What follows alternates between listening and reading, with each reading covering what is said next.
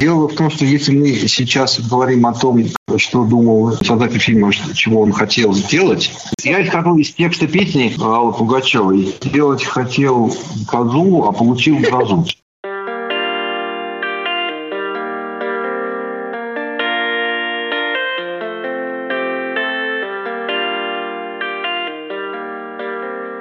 Привет, с вами Ребека Попова. Я придумала название своего канала. Он будет называться «Познать Ребеку и самого себя». А, познай Ребеку. И познай самого себя. То есть на самом деле я рассчитываю на то, что часть народа подумает, что это очень странное название и э, зайдет посмотреть, что это дура делает. То есть, в принципе, такой интерес публики мы тоже не должны игнорировать. Но вот мы с Валентином немножко пообщались. Э, кстати, я надеюсь, что наконец-то тот самый Валентин, э, про которого я столько говорил, наконец-то появится в этом выпуске. Вы его услышите. Я надеюсь, это не будет вариант э, жены лейтенанта Коломбо. То есть это не будет персонажем, про которого очень много говорили, но который ни разу за долгие годы сериала так и не появляется. Я не знаю, сейчас, э, в принципе, наверное, народ знает, что такое лейтенант Коломбо, хотя это сериал достаточно древний, но он такой, мне кажется, очень колоритный. То есть там тот, кто старинг, Питер Фальк, по-моему, там, ему удалось запоминающийся образ создать. И также появилось сейчас э, идиоматическое выражение «плащ лейтенанта Коломбо». Его, по-моему, даже использовал Оксимирон. Мне тут подсказывают, что этот текст э, не Оксимирона, а Бабангиды. Ну, окей. Старенькая жига побитая, в салоне портрет Гитлера и пакет с Миша Круг из колонок, плащ, как у лейтенанта Коломбо, болтон Я иду мимо, на углах трутся холопы кстати, конечно, это было удивительное явление неожиданной популярности Оксимирона. Мы помним, да, это где-то приблизительно в 2017 году. В общем, вот эта неожиданная популярность э, рэпа в России, при том, что, так сказать, на Западе, я так понимаю, что вот эти рэп-баттлы смотрят 3,5 человека, а у нас это, конечно, огромное количество миллионов просмотров. Ну окей, значит, э, насчет Валентина, я надеюсь, что все-таки я его подсоединю, там нужно все-таки кое-какие технические проблемы решить с аудиомостом нашим. Валентин еще пока э, первый выпуск э, не видел, не знает, что я там про него говорила. Для поиска пробных тем, конечно же, очень нужен отклик, нужен, нужна обратная связь, нужны response и так далее. То есть э, надо понять, э, кому зашло, какая аудитория, что ей интересно. Потому что мы на самом деле с Валентином такие люди универсальные, да, Правда, скажем так, я немножко больше по книгам, он немножко больше по музыке. То есть э, на самом деле он готов был бы себя позиционировать как музыкального обозревателя – но опять-таки ему нужно понимать целевую аудиторию. Вот. Но, в принципе, мы, нас интересует широкий круг вопросов. В политике мы с ним не очень сходимся. Вообще, Валентин немножко адепт запрещательства в разных сферах культурной жизни. Но вот, может быть, мы с ним поговорим все-таки сегодня про запрет насилия в фильмах. Его очень волнует эта проблема. Меня в последнее время эта проблема волнует немножко меньше. То есть просто я придерживаюсь мнения, что пусть цветут все цветы. То есть если это кому-то нужно, то пусть э, люди пользуют. Хотя на самом деле я тут в прошедшем сезоне прочитала, в прошедшем читальном сезоне прочитала достаточно известную книгу и, естественно, экранизированную книгу, но у нас голливудские сценаристы очень быстро сейчас все экранизируют. Итак, я прочитала достаточно известную книгу «Американский психопат», и там была такая тема, что главный герой, который, собственно, и есть американский психопат, он э, брал кассеты в видеопрокате. В эту эпоху люди смотрели фильмы именно на видеокассетах. Итак, он брал кассеты в видеопрокате с достаточно кровавыми сценами, да, он с удовольствием смотрел эти сцены, он э, предавался самоудовлетворению, и дальше он э, по мере возможностей воплощал эти сцены в реальной жизни. И, в общем-то, эта тема э, навевает на известного рода размышления, касающиеся того, что мы понимаем, что ну, нам э, внушили, что маньяки э, имеют свойство активизироваться после просмотра каких-то видео, которые оказывают на них известное влияние. Да? То есть ты посмотрел видео, где делают что-то нехорошее, и ты понял, что ты сопереживаешь действующим лицам этого видео, и, и ты ощущаешь в себе какие-то непреодолимые порывы тоже идти на улицу и искать жертву. И вот в свете всего этого я как бы тоже не слишком поддерживаю видео с насилием. Но Валентин в этом плане, конечно, меня очень сильно превзошел. Он руководствуется принципом, что своего врага нужно знать в лицо, поэтому он огромное количество видео с насилием посмотрел. Оно на самом деле активно производится в разных странах мира. И он мне сказал, что он не может абстрагироваться от картинки и он не может рассматривать видео с насилием как какой-то чисто художественный эксперимент. То есть часть людей может абстрагироваться, часть нет. И он очень как бы сопереживает э, этому видеопотоку. Я, собственно говоря, тоже с ним в этом плане солидарна. То есть меня в свое время очень напряг фильм э, «Бешеные псы» Тарантино, где были показаны пытки. Но, собственно говоря, сейчас в свете того, что появилось позже, эти пытки выглядят скорее как какой-то детский сад, наверное, да. То есть можно придумать нечто гораздо более изобретательное, но мне вообще не, не очень нравится сцена насилия, да. Хотя, ну то есть, ну давайте так, до определенного момента насилие для меня приемлемо, и даже, скажем так, оно меня заводит, да. То есть это когда насилие это скорее какая-то игра. И даже не то, что игра, но когда насилие не переходит некие рамки. То есть как вариант игры в сексуальной сфере, мне насилие достаточно импонирует. Но опять-таки можно на словах говорить, да, мне это нравится, а когда твой партнер тебе скажет, ну давай попробуем, и начнет э, применять на практике это, тебе может неожиданно это не понравиться. Вот, ну я сразу скажу, что я вот эти какие-то там БДСМ и прочие вещи, я в этом не разбираюсь, я, я в это не вникаю, я не про это говорю, да, хотя в принципе это хорошо, что люди стали разбираться в своих сексуальных предпочтениях, искать партнеров, у которых приблизительно так, такое же видение этого вопроса, да, то есть как бы есть какие-то люди, которых это заводит. И, вероятно, у них есть какие-то закрытые клубы, они себе подбирают подходящих партнеров. Я вот, кстати, недавно посмотрела, мне как раз мой американский друг рекомендовал посмотреть американский фильм «Автофол Винта». Я причем даже не смогла найти его на русском.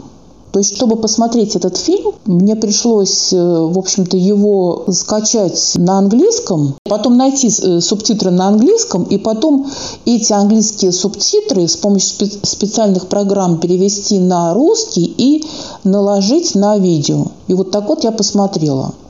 Я, кстати, честно говоря, я отношусь к людям, которые предпочитают э, не субтитры, а дублирование. Ну, в этом плане я, наверное, сейчас в меньшинстве. Это я как, как наверное, какой-то представитель какого-то очень старшего поколения в этом плане, потому что с кем я эту тему не обсуждаю, все предпочитают субтитры. Ну, проблема в том, что фильмы с субтитрами я смотрю очень медленно. То есть я постоянно останавливаюсь, чтобы успеть прочесть. Ну вот, в общем, я посмотрела этот фильм «Авто, авто Винта», а, «Автофол Винта», и там как раз показаны практики БДСМ такие приятные, такие душевные. То есть э, там все делается так, что есть клиенты определенные, которым нужно то-то и то-то, они это обговаривают заранее, они обговаривают заранее стоп-слова и так далее. Да? И они получают эту свою услугу. То есть у них как бы не партнер какой-то, а у них э, специально обученные люди. им эти услуги вот по унижению и, и по каким-то особым вещам им предоставляют. А, ну так вот, ну теперь придется вернуться, значит, к разговору. А, итак, а, мы говорили про БДСМ, мы говорили про про доминирование. Вот, кстати, Валентин любит э, про доминирование поговорить, тоже с ним обсудим. Ну и что касается меня, то я просто один раз убедилась, что то, что звучит на практике достаточно привлекательно, то есть то, что тебя заводит при твоих мысленных фантазиях, может тебя испугать, если ты попробуешь осуществить это на практике. Причем даже с давно известным партнером, которому ты доверяешь. Да? Вот такая вот вещь. Я собираюсь представить вам Валентина. Он ответит на кое-какие мои вопросы. Так что устраивайтесь поудобнее. А тем временем с вами Ребека Попова. И это канал э, Познай Ребеку. И Познай самого себя.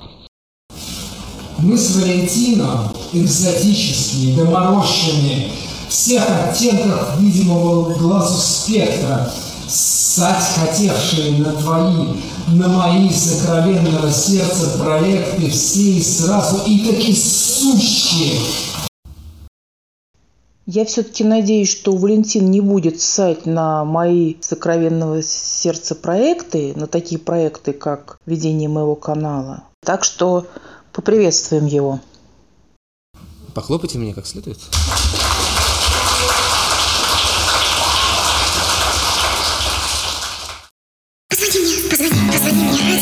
Через время протяни голос тихий и глубокий Так хочу я слышать голос, как хочу я слышать голос Долгожданный голос твой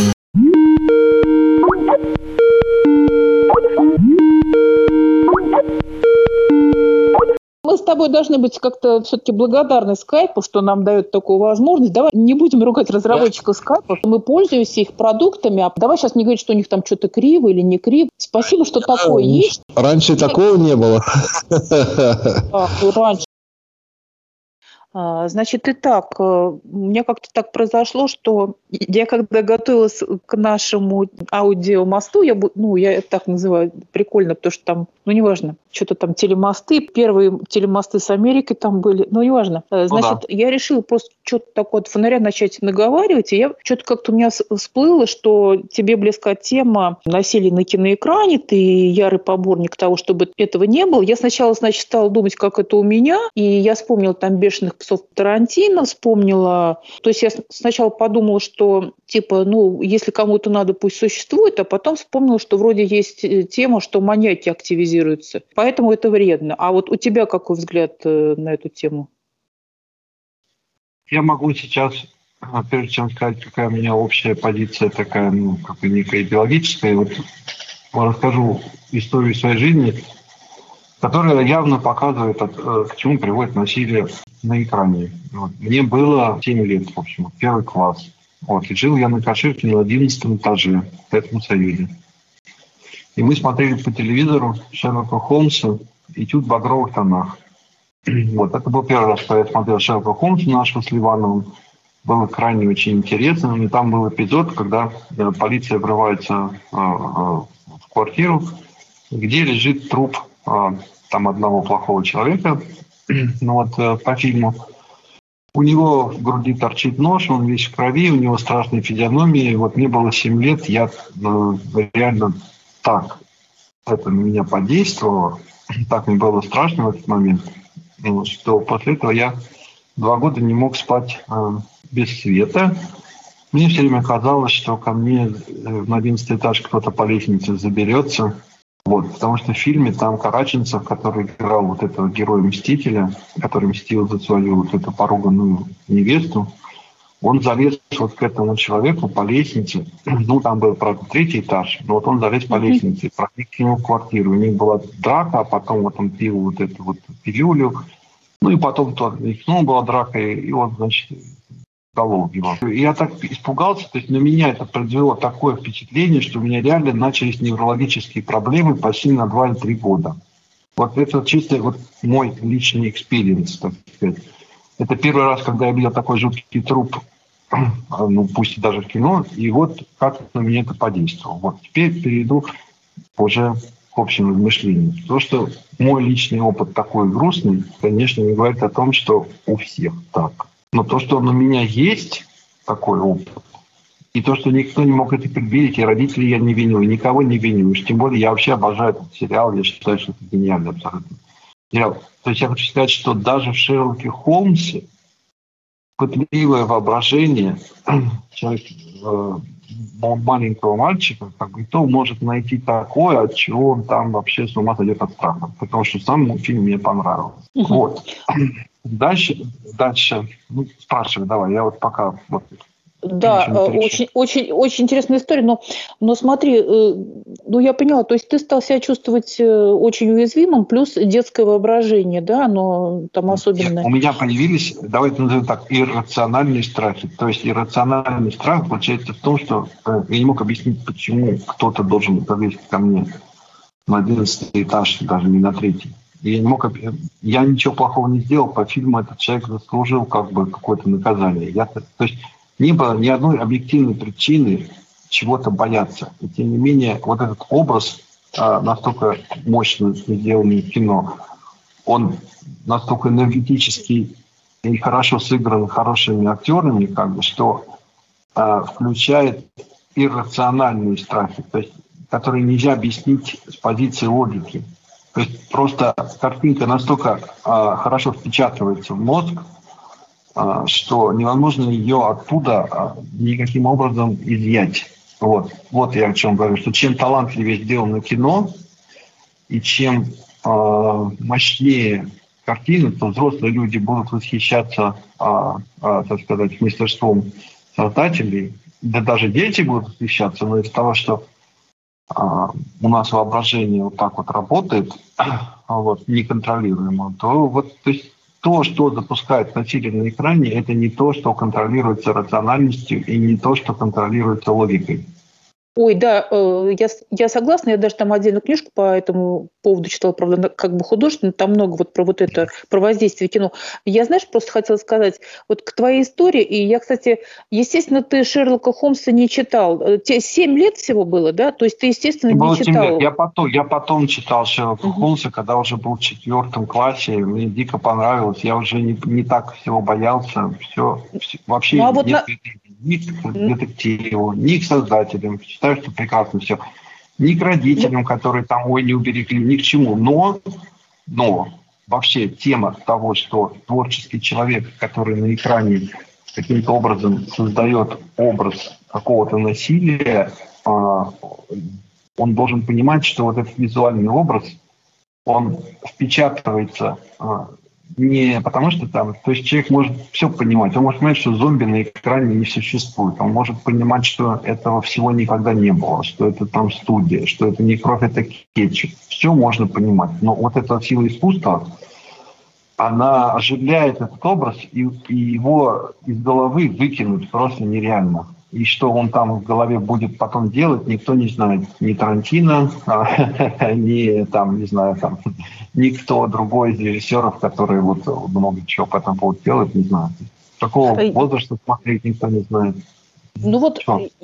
честно говоря, у меня еще такая банальная такая версия э, именно этого эпизода, про который ты рассказал, mm-hmm. есть, mm-hmm. про то, что в принципе, не был э, соблюден возрастной ценз. То есть я, э, я не знаю, этот... Э, смотри, я, естественно, фильмы в советское время, они не имели такой маркировки, да, я, я не знаю, сейчас имеют или нет. Mm-hmm. Этот фильм, сейчас понятно, что... Маркировку.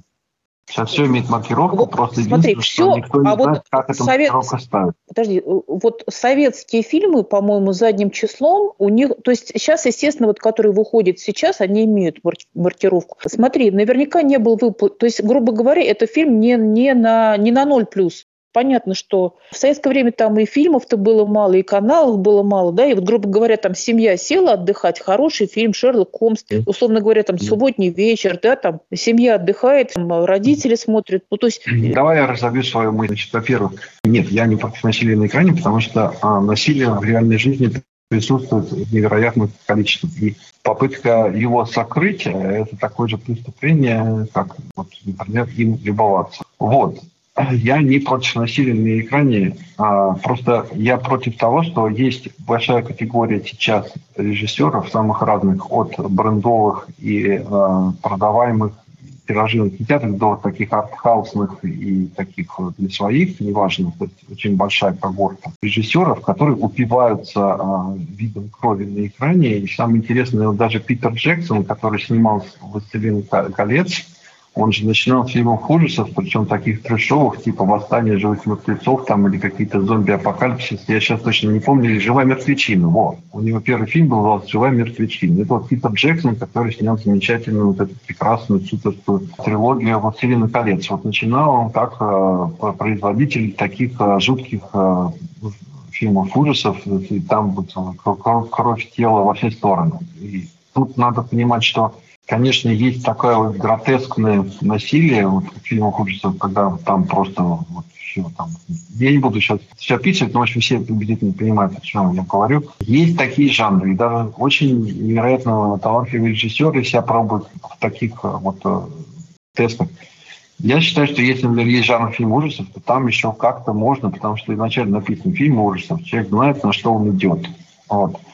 Но есть опять же, вот я говорю, большая которые считают, что если на экране очень все брутально, и все прям там все друг друга там мучают, убивают, там кровище льется, вот бешеные псы ты упомянул. Вот я считаю, это вообще гениальный пример, лакмус а, того, как разные люди относятся к кино. Почему? Для меня, например, фильм «Бешеные псы» ну, приближается к отметке отвратительно. Да? То есть вот где-то там между отвратительно и как-то можно смотреть. Вот где-то между вот этими двумя точками он где-то там находится. То есть почему? Потому что там настолько это все сконцентрировано, что я вот просто реально не понимаю людей, которые как-то могут этим восхищаться. Вот есть люди, которые меня не поймут, скажут, ты ничего не понимаешь в кино. Я говорю, слушай, я посмотрел более полутора тысяч там художественных фильмов. Я что-то понимаю в кино, и я видел жуткие кровавые сцены и вообще жуткие фильмы типа «Человеческие многоножки». Я все это смотрел иногда одним глазом, иногда двумя там. То есть и «Хостел» какой-нибудь там. Много смотрел. В качестве исследования, возможно, какое-то даже извращенное а, любопытство. Ну, вот это все посмотрел, вот эту кучу. Я все равно, как бы, мое мнение такое, что если было поменьше фильмов, где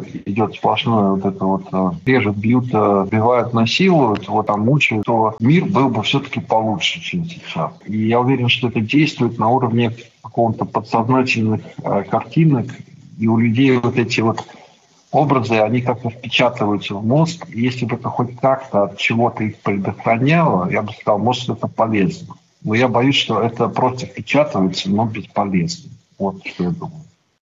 Слушай, а вот э, в том, что ты говорил, я обратила внимание на два момента. Во-первых, смотри, мы же не можем, наверное, себе представить фильмы ужасов без э, таких вот вещей. Тем более это можно пора, по-разному снять. То есть можно снять так гротескно. Э, помнишь, я тебя один раз просил подобрать мне фильм, где бы люди не умирали, ну или что-нибудь такое, там не убивали. Вот. Чтобы вообще не умирали, мы, это очень тяжело сюжет. Ну, нет, ну бывает, потому что мелодрама какая-то, да. Важно, как показать, да. То есть, опять-таки, если действительно, как ты говоришь, там, например, фильмы ужасов, мы заранее знаем, что там наверняка хотя бы один человек умрет. Не Раз... один, скорее всего.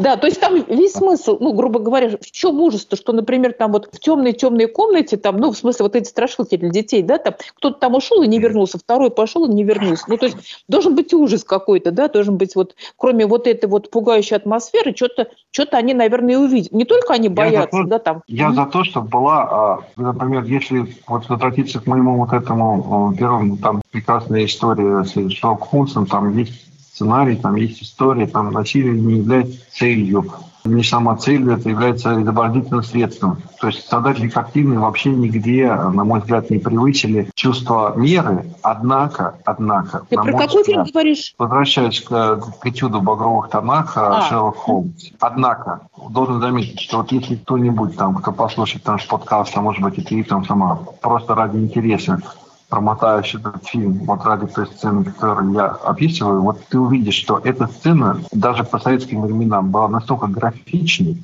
она была настолько натуралистичной, там каждая капелька крови там видна, настолько труп был ужасен, настолько mm-hmm. это было не, знаешь, вот немножко неоправданно, то есть выбивалось из контекста фильма, есть понятие контекст фильма, мне так кажется. Ну, то есть, например, смотришь Форест Гамп, у него есть определенное какое-то настроение. Вот тебе представь, что внутри Форест Гампа, вот там вот есть вот безногий вот этот вот лейтенант.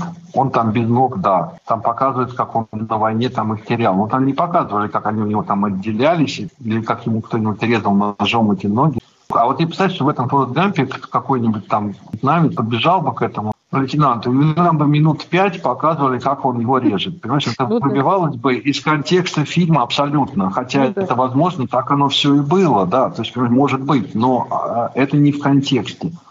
И то же самое вот в этом, вот Шерлоке Холмсе это не в контексте. Может быть, это не заметили, может быть, что-то еще там, не знаю. Но вот из, из того, что это из общего контекста выбивалось, может быть, поэтому так эта сцена и запала. Может быть, потому что в фильмах там того же Фарантино, где с первого до последнего кадра практически что-нибудь там происходит, летает там кого-то. Ну, то есть это уже контекст, и поэтому это, может быть, не так сильно бьет по мозгам.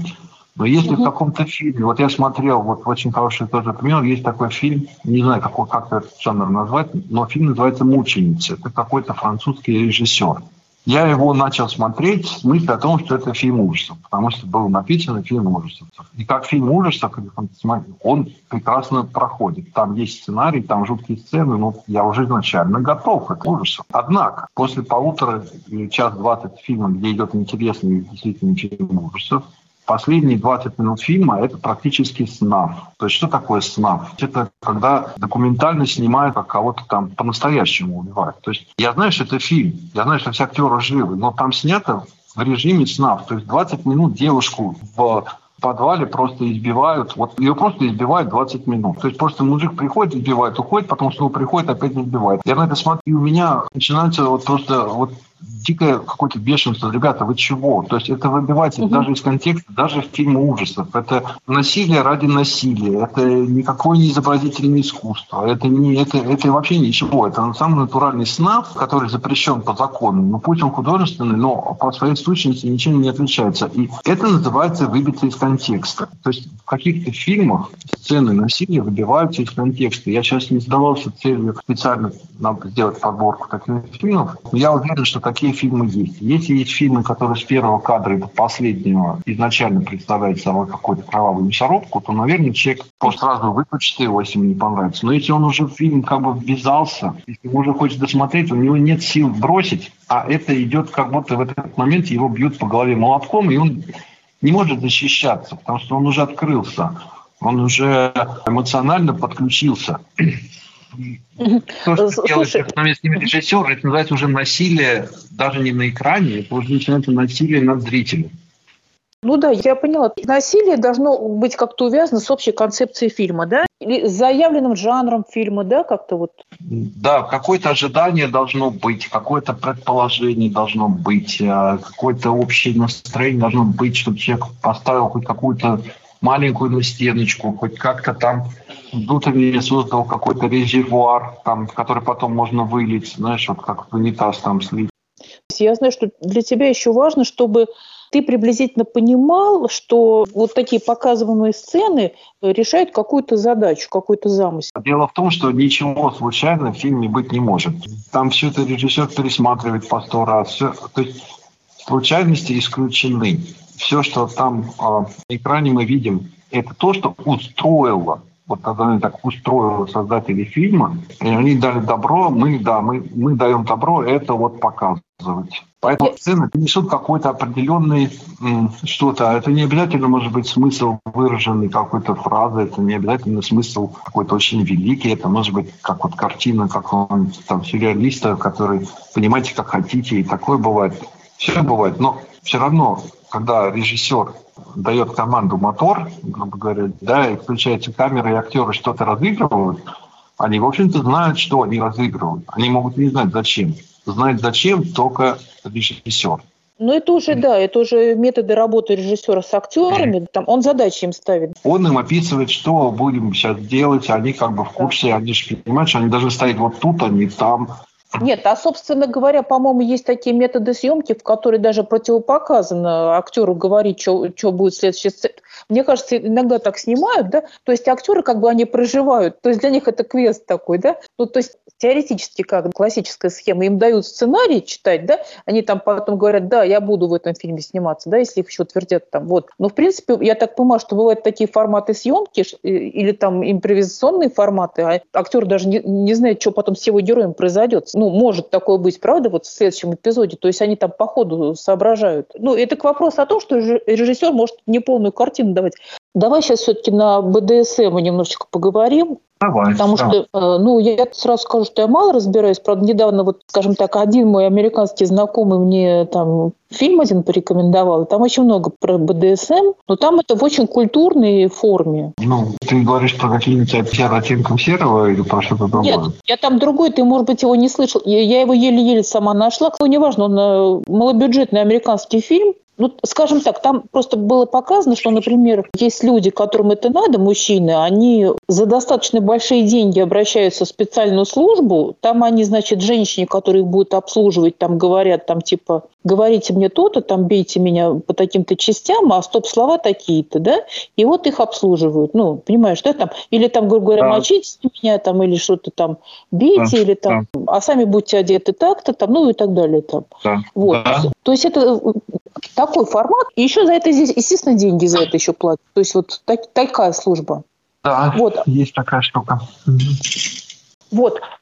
К этому ты э, как относишься вот к таким делам? Ну, давай так, это уже не кино, это ты мне сейчас говоришь, это ты посмотрел кино. Нет, Меня хочешь спросить, э, как я отношусь к кино, в котором показывают такое, или нет, как я отношусь нет, к такому нет. явлению к жизни, о котором говорит Смотри, кино? с помощью кино мы как бы приоткрыли немножко, мы как бы заглянули в замочную щелочку, будем считать, что действительно ага. такие конторы есть, да, вот. Хорошо, Здесь... все, я понял. Короче, про то и другое. Ну, значит, смотри, что я думаю. Если существует такой фильм, и не только он, кстати, есть много разных фильмов, которые затрагивают самых разных форм формах. А, вот фильм БДСМ включая, кстати, даже и порно, в котором оно тоже присутствует в большом количестве. Так вот, если мы говорим о художественном фильме, то в данном случае сам факт того, что снимается фильм на такую откровенно, скажем так, э, неоднозначную тему, сам факт выпуска такого фильма меня не возмущает. То, что такую тему затрагивает, меня не расстраивает. Меня бы это могло расстроить, знаешь как, вот если фильм был, например, не знаю, там про историю какого-нибудь музыканта, который там, например, стремится к успеху, и вдруг внутри этого фильма, ни с того ни с сего, какой-то там достаточно солидный отрезок, там вдруг внезапно делается такой твист сюжетный, и туда ну, бабах, и там вот эта тема БДСМ и в подробностях. Опять же, это начинает выбиваться из общего контекста и вызывает страшное недоумение, допустим, у меня бы вызвало. А вот, кстати, раз уж там музыкант, там тема, вот представь себе, что, например, сделали фильм, ну, не знаю, там про Фредди Меркури, да? Ну, да, ну, знаете, если бы фильм про Фредди Меркури, туда бы на полчаса, например, взяли бы и э, впихнули, например, не просто указание, что он там с кем-то куда-то пошел, а прямо вот поставили бы камеру, Uh, прям вот пять камер там, и прям вот со всех сторон бы минут 10 показывали, как бы он там с кем-то ну, слушай,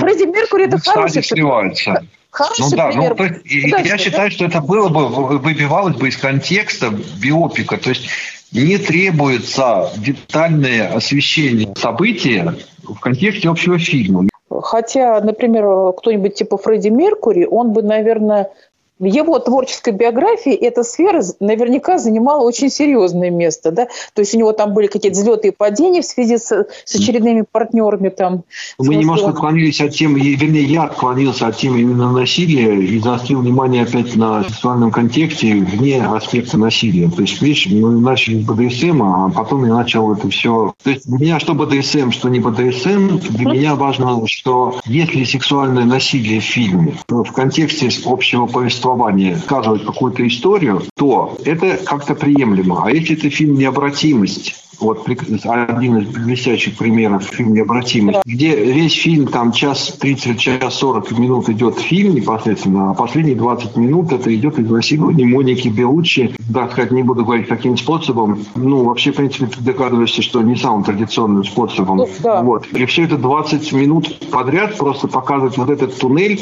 как она мечется, как мужик на ней дергается, как ей больно, и все это не минута, две, три. И это реально 15 минут подряд. Вот просто это настолько не нужно с точки зрения вот самого фильма. Вот ты знаешь, я смотрела этот фильм ну, достаточно давно, лет 15, наверное, назад, да, он тогда вышел, вот, смотри. Mm-hmm. Ну, я не помню, смогла ли я абстрагироваться вот от этой финальной сцены, но э, ты, ты просто имей в виду, что там он снят в интересной временной раскрутке, да? Ты же помнишь, как он снят? Он снят задом наперед. Почему я сейчас про это говорю? То есть для меня, в принципе, вот самая важная фича – это вот эта временная раскрутка, потому что мы знаем, что многие экспериментируют, да, вот там, помню, Нолана так снято, да, вот. Но смотри, подожди, там знаешь, э, что именно важно, что там, по-моему, в самом начале вот парень за девушку свою каким-то образом мстит, да, вот за ту самую, которую а потом эта вся история раскручивается. То есть он, поним, он э, кстати, она погибает или нет? Девушка а, погибает знаешь, там или нет? Ты знаешь, я не смогу тебе это сказать, потому что я был так возмущен, что я выключил. Ну, понятно. Э, Короче, смотри, смотри, в чем там, по-моему, вот на мой взгляд, в чем фишка? Девушка там ушла с вечеринки, да, и, и неудачно она, неудачный маршрут она выбрала, да, вот грубо говоря, вот так, если в двух словах. Вот. Там ее парень это все раскручивает. И там, по-моему, а, э, в самых первых эпизодах он, по-моему, что-то нехорошее делает с этим злодеем, будем говорить, да, с этим, со злоумышленником. Mm-hmm. А, а дальше там показывается в, в противоположной последовательности вот это вот, как все это оно было, да, что они там с парнем этим порознь ушли с вечеринки, там и друга не поняли, и вот она там так неудачно вот вернул, ну, пошла домой, да, вот. То есть там как бы вот этот, ты говоришь, 20-минутный эпизод, да, он же не просто... Может, там... меньше, это я, это, я не замерял. Смотри, смотри mm-hmm. пусть даже 5 минут это много, наверное, для такого, да, смотри. Э, то есть mm-hmm. там смысл в том, что в начале этот парень этого злодея, он там с ним как-то грубо разговаривает, бьет и, по-моему, убивает. И зрителю это должно же быть понятно, почему он его убивает, за что. То есть там это же вот почему показывается, что, что вот за какое злодеяние. И зритель должен понять, за что.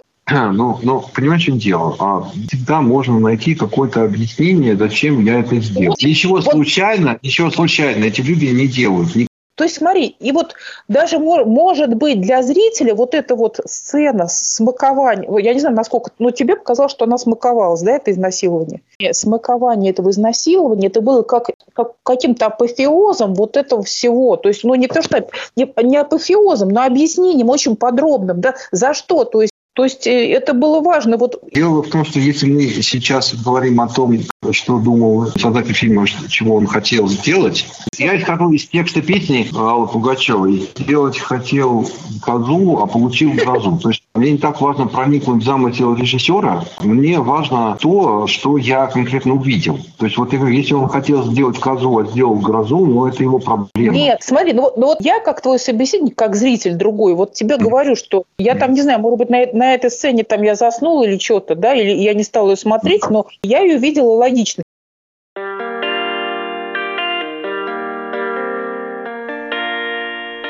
Итак, с вами была Ребека Попова. Мой канал называется а, Познай Ребеку и Познай э, самого себя. Подписывайтесь, пишите комменты, ставите лайки и так далее.